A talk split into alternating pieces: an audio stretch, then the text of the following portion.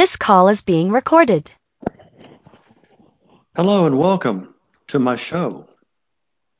YouTube, Roku, internet radio podcasts. My show, Searching for Integrity. My name really is John Smith, and I'm searching for people with integrity. Why? Because our country suffers from IDD, deficit integrity disorder.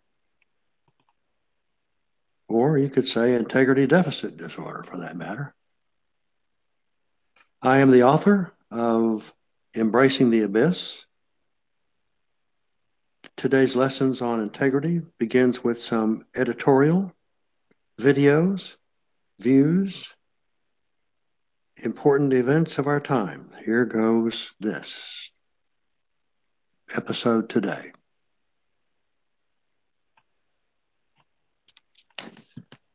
Decided that I'm going to uh, pick some topics that I want to share with you.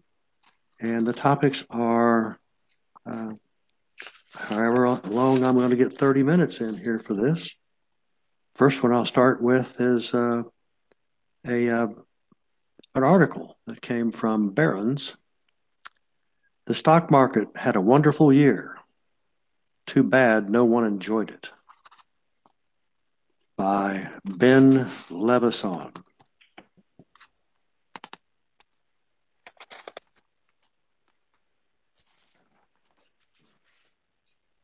Misery may love company, but this is getting ridiculous.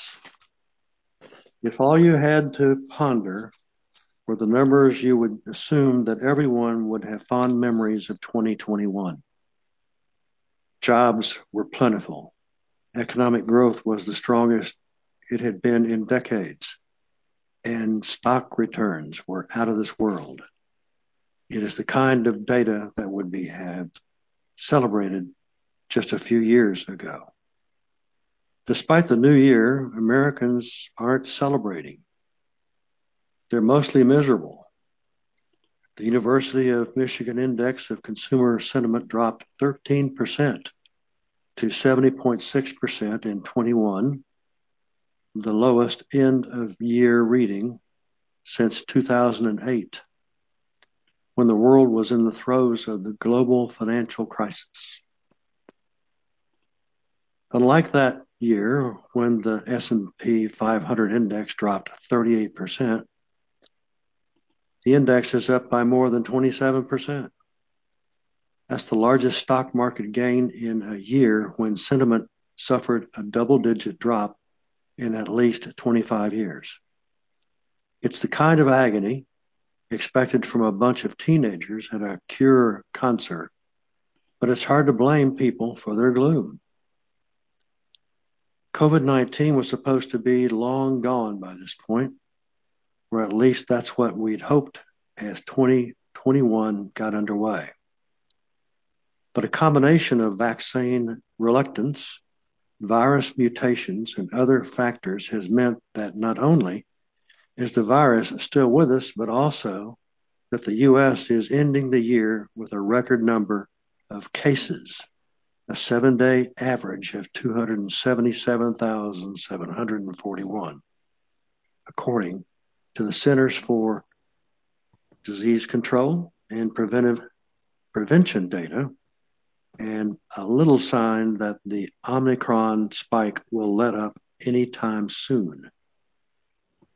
That the disease appears to have become less deadly as it has mutated, it is easy to overlook though it shouldn't be. The outlook for Omicron remains the same as cases continue to break records globally. But the lack of sharp increase in hospitalizations is allowing stocks to rally into the year end, writes Sevens Report's Tom Essaye. essay. Surging inflation has been weighing on Americans.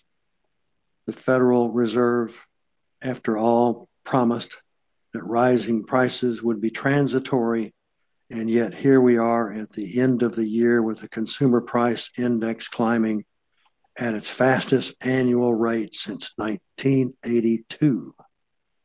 And even Fed Chairman Jerome Powell has said it's time to retire the word. The word, of course, is the word transitory. It's here to stay. It's not going to change for a long time. In the latest University of Michigan report, a fourth of respondents cited a hit to their living standards due to inflation.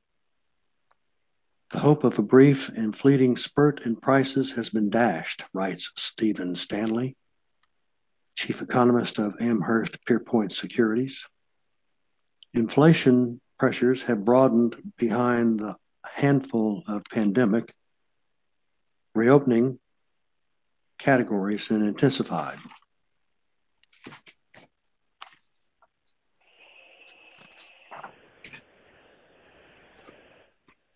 Well, it still is rare to see such a disconnect between sentiment and the stock market. Since 1997, there have been 12 years of a declining sentiment, with the S&P 500 finishing higher during seven of them. The decline in confidence during those years, however, was usually relatively small. The only year previous to 2020 when confidence suffered a double-digit decline and the market rose was in 2007 when a recession had already started, but the S&P 500 finished up 3%. Never has sentiment suffered double-digit inclines for two years in a row, only to see the S&P 500 rise by double digits in both years. That suggests that perhaps there is a growing divide between what respondents say and what they do.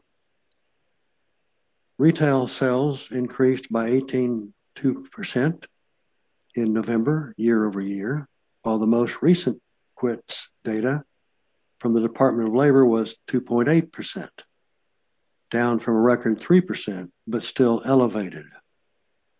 Even inflation might not be the problem that it appears to be, observes Nicholas Colas, co-founder of the DataTrek Research.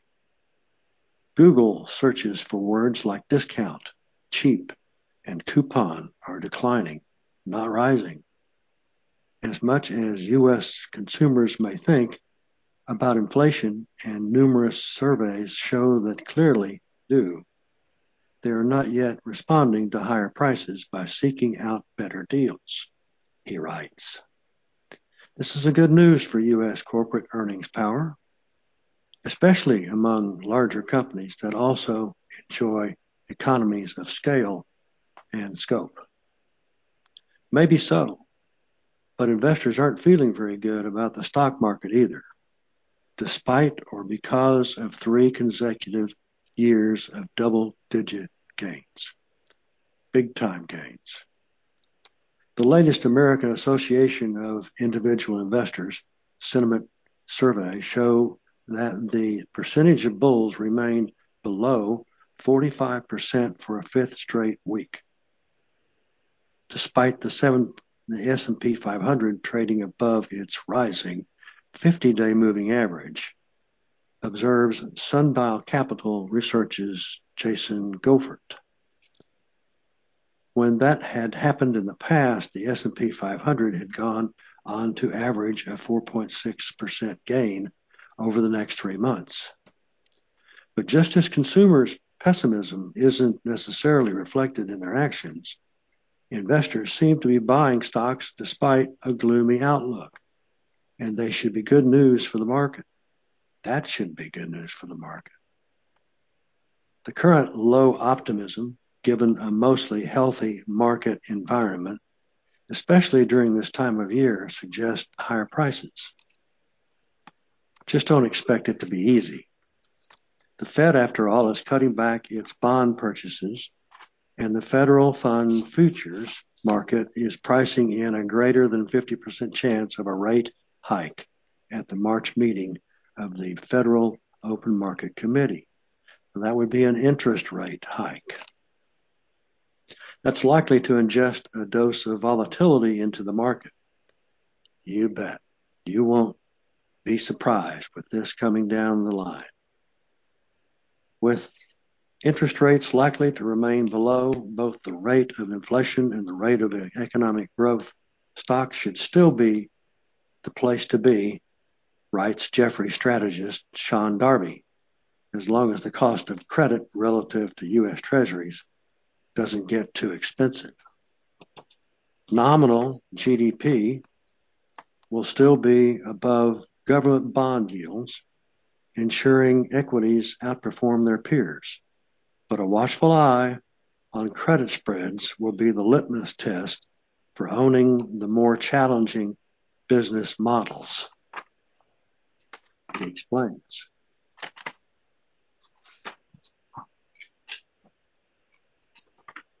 And if the market doesn't keep going up, at least investors will have something to be miserable about.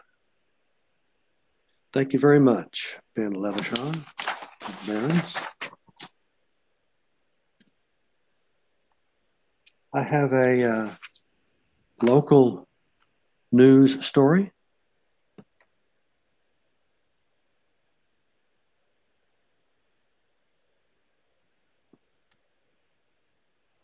Called Shell Shocked but Happy. Owner gets his tortoise back. I trust you can see this man hugging his tortoise. it's an outstanding scene. Daniel Guerrero thought the world was over. In late October, the former San Marcos Major's 25 pound yellow footed rescue tortoise, Diego, went missing from his backyard.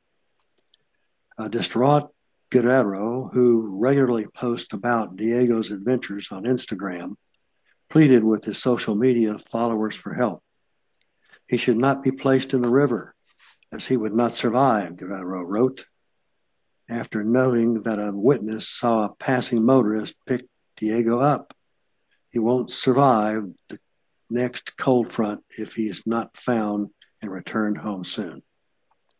Guerrero, who served as mayor from 2010 to 2016, offered a 1,000 cash reward for Diego's safe return. But days turned into weeks and there was no sighting of poor Diego. Then, December 3, one of Guerrero's longtime friends, Ben Kvanli, a San Marcos River enthusiast and former Olympic kayaker, noticed the cats on his property along the San Marcos River were going nuts and dancing around something that appeared to be a rock. But it wasn't a rock. I went out there and checked, and there was Daniel's tortoise. Cavani Kabandli said, adding that the tortoise then followed him everywhere he went. If I sat down, he climbed up in my lap. He just wanted to be close to somebody. After 38 days on the lam, Diego the tortoise had been found. He appeared shell shocked, but in overall good health. Kvanli immediately texted Guerrero, who was volunteering as Santa Claus at the San Marcos Public Library, and the pair were united within hours. What a great scene. It was like a military guy surprising his kid at Christmas, Cavani said of the reunification.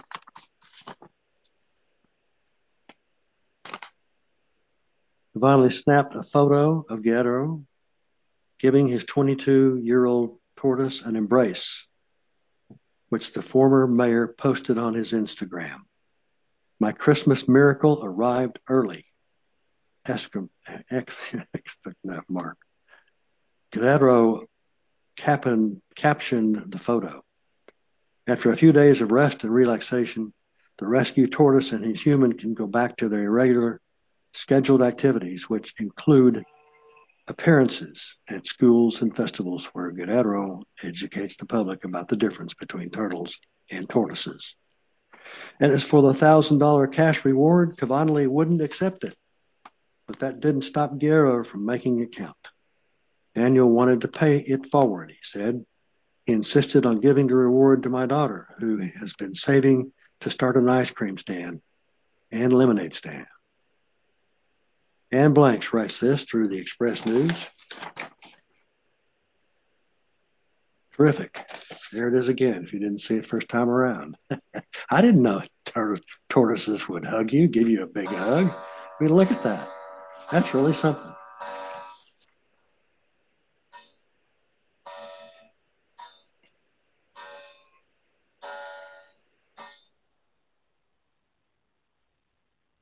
Hey, Daddy. That's my grandfather's clock. I have another article here. Uh, it's called Zuckerbucks and the 2020 Election. The author is Mollie Hemingway, published by Hillsdale College. The following is adapted from chapter 7 of Rigged How the Media, Big Tech, and the Democrats Seized Our Elections.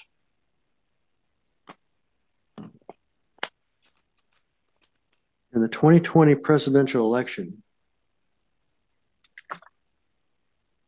for the first time ever, partisan groups were allowed on a widespread basis to cross the bright red line separating government officials with administer elections from political operatives who work to win them. It is important to understand how this happened in order to prevent it in the future. Months after the election, Time magazine published a triumphant story of how the election was won by a well funded cabal of powerful people ranging across industries and ideologies, working together behind the scenes to influence perceptions, change rules and laws, steer media coverage, and control the flow of information. Written by Molly Ball, a journalist with close ties to Democratic leaders, it told a cheerful story of a conspiracy unfolding behind the scenes, the result of the informal alliance between left wing activists and business titans. A major part of the conspiracy to save the 2020 election was to use COVID as a pretext to maximize absentee and early voting. This effort was enormously successful. Nearly half of voters ended by voting by email, excuse me, by mail, and another quarter voted early. It was, Ball wrote, practically a revolution in how people vote. Another major part was to raise an army of progressive activists to administer the elegance, the election at the ground level. Here, one billionaire in particular took a leading role. Facebook founder Mark Zuckerberg. Zuckerberg's help to Democrats is well known when it comes to censoring their political opponents in the name of preventing misinformation. Less well known is the fact that he directly funded liberal groups running partisan get out the vote operations. In fact, he helped these groups infiltrate election offices in key swing states by doling out large grants to crucial districts. The Chan Zuckerberg Initiative, an organization led by Zuckerberg's wife, Priscilla, gave more than 400 million to nonprofit groups involved in securing the 2020 election. Most of these funds, colloquially called Zuckerbucks, were funneled through the Center for Tech and civil civic life, a voter outreach organization founded by Tiana Epps Johnson, Whitney May, and Donnie Bridges. All three had previously worked on activism relating to election rules for the new Organizing Institute. once described by the Washington Post as the Democratic Party's Hogwarts for digital wizardry. Well, I sure slammed those words together. Digital wizardry. Flush with 350 million in Zuckerberg's, the CTCL proceeded to disperse large grants to election officials and local governments across the country. Wow, I didn't know this. These disbursements were billed publicly as COVID 19 response grants, ostensibly to help municipalities acquire protective gear for poll workers or otherwise help protect election officials and volunteers against the virus. In practice, relatively little money was spent for this. Here, as in other cases, COVID simply provided cover. According to the Foundation for Government Accountability, FGA, Georgia received more than 31 million in Zuckerbucks, one of the highest amounts in the country. Three Georgia counties that received the most money spent only 1.3% of, of it on personal protective equipment. The rest was spent on salaries, laptops, vehicle rentals, attorney fees for public record request, mail-in balloting, and other measures that allowed elections offices to hire activists to work the election. Not all Georgia counties received CTCL funding, and of those that did, Trump voting counties received an average of 1.91 per registered voter, compared to 7.13 per registered voter in Biden voting counties. Wow, that's a big difference. Three and a half to one, approximately. The FGA looked at this funding another way too. Trump won Georgia by more than five points in 2016. He lost it by three tenths of a point in 2020. On average, at a share of the two party vote, most counties moved Democratic by less than one percentage vote, vote in that time. Counties that didn't receive Zuckerbucks showed hardly any movement, but counties that did move an average of 2.3% points in Democratic. In counties they did not receive Zuckerbucks roughly saw half an increase in Democratic votes that offset the increase in Republican votes, while roughly half saw the opposite trend.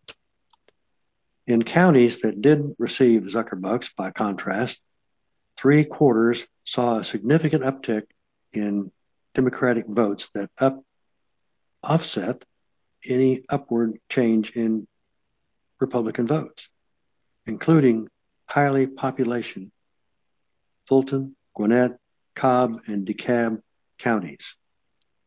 Of all the 2020 battleground stations, it is property, probably in Wisconsin where the most has been brought to light in how the Zuckerbergs worked. CTCL distributed 6.3 million into the Wisconsin races of Green Bay, Madison, Milwaukee, Kenosha, reportedly to ensure that voting could take place. In accordance with prevailing anti COVID public health requirements.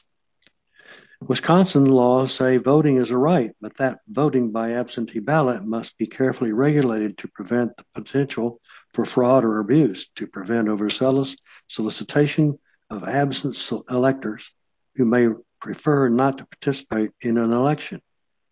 Wisconsin law also says that elections are to be run by clerks or other government officials. But the five cities that received Zuckerbucks outsourced much of their election operation to private liberal groups in one case so extensively that a sidelined government official quit in frustration. This was by design. Cities that received grants were not allowed to use the money to fund outside help unless CTCL specifically approved their plans in writing. CTCL kept tight control of how money was spent, and it had an abundance of partners to help with anything the cities needed. Some government officials were willing to do whatever CTCL commended, recommended. As far as I'm concerned, I am taking all of my cues from CTCL and work with those who recommend. CTCL not only had plenty of recommendations, but made available a network of current and former election administrators and election experts to scale up your vote by mail processes and ensure forms, envelopes, and other materials are understood and completely correctly by voters.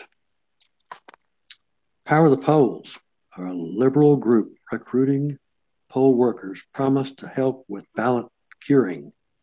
The liberal Mikva Challenge worked to recruit high age school poll workers. And the left wing Brennan Center offered help with election integrity, election post election audits, and cybersecurity. The Center for Civic Design, an election administrative policy organization that frequently partners with groups such as liberal billionaire Pierre Omidyar's Democracy Fund, designed absentee ballots and voting instructions, often working directly with an election commission to design envelopes and create advertising and targeting campaigns. The elections group are linked to the Democracy Fund. Wow. This is amazing how they did this by sending out a lot of money under the the guise of helping COVID where? COVID those that needed help for COVID. Interesting. It was um, it was, I would say, that the plan by Democratic strategists to bring activist groups into election offices worked in part because no legislature had ever imagined that a nonprofit could take over so many election offices so easily. If it can happen to Green Bay, Wisconsin, sweet little old Green Bay, Wisconsin, these people can coordinate any place, said Janel Brandtjen, a state representative in Wisconsin. And she was right. What happened in Green Bay happened in Democrat run cities and countries, counties across the country. 400 million Zuckerbergs, Zuckerbucks, were distributed with strings attached. Officials were required to work with partner organizations to massively expand mail in voting and staff their election operations with partisan activists. The plan was genius, and because no one ever imagined that the election system could be privatized in this way, there were no laws to prevent it. Such laws should now be a priority, summarizes our author, Mollie Hemingway. Well, that was enlightening. I did not know that. I did not know that that had happened. And I'm hoping that there are laws that would prevent something like that happening again. Either way, it shouldn't happen. So I want to say thank you very much for today's um, presentation that I made and enjoyed. Uh, I want to tell my listeners to find you and me watching this together on YouTube, Roku, and listening to my internet radio podcast. And thank you, listeners, for tuning in to Searching for Integrity. So long and happy trails to all.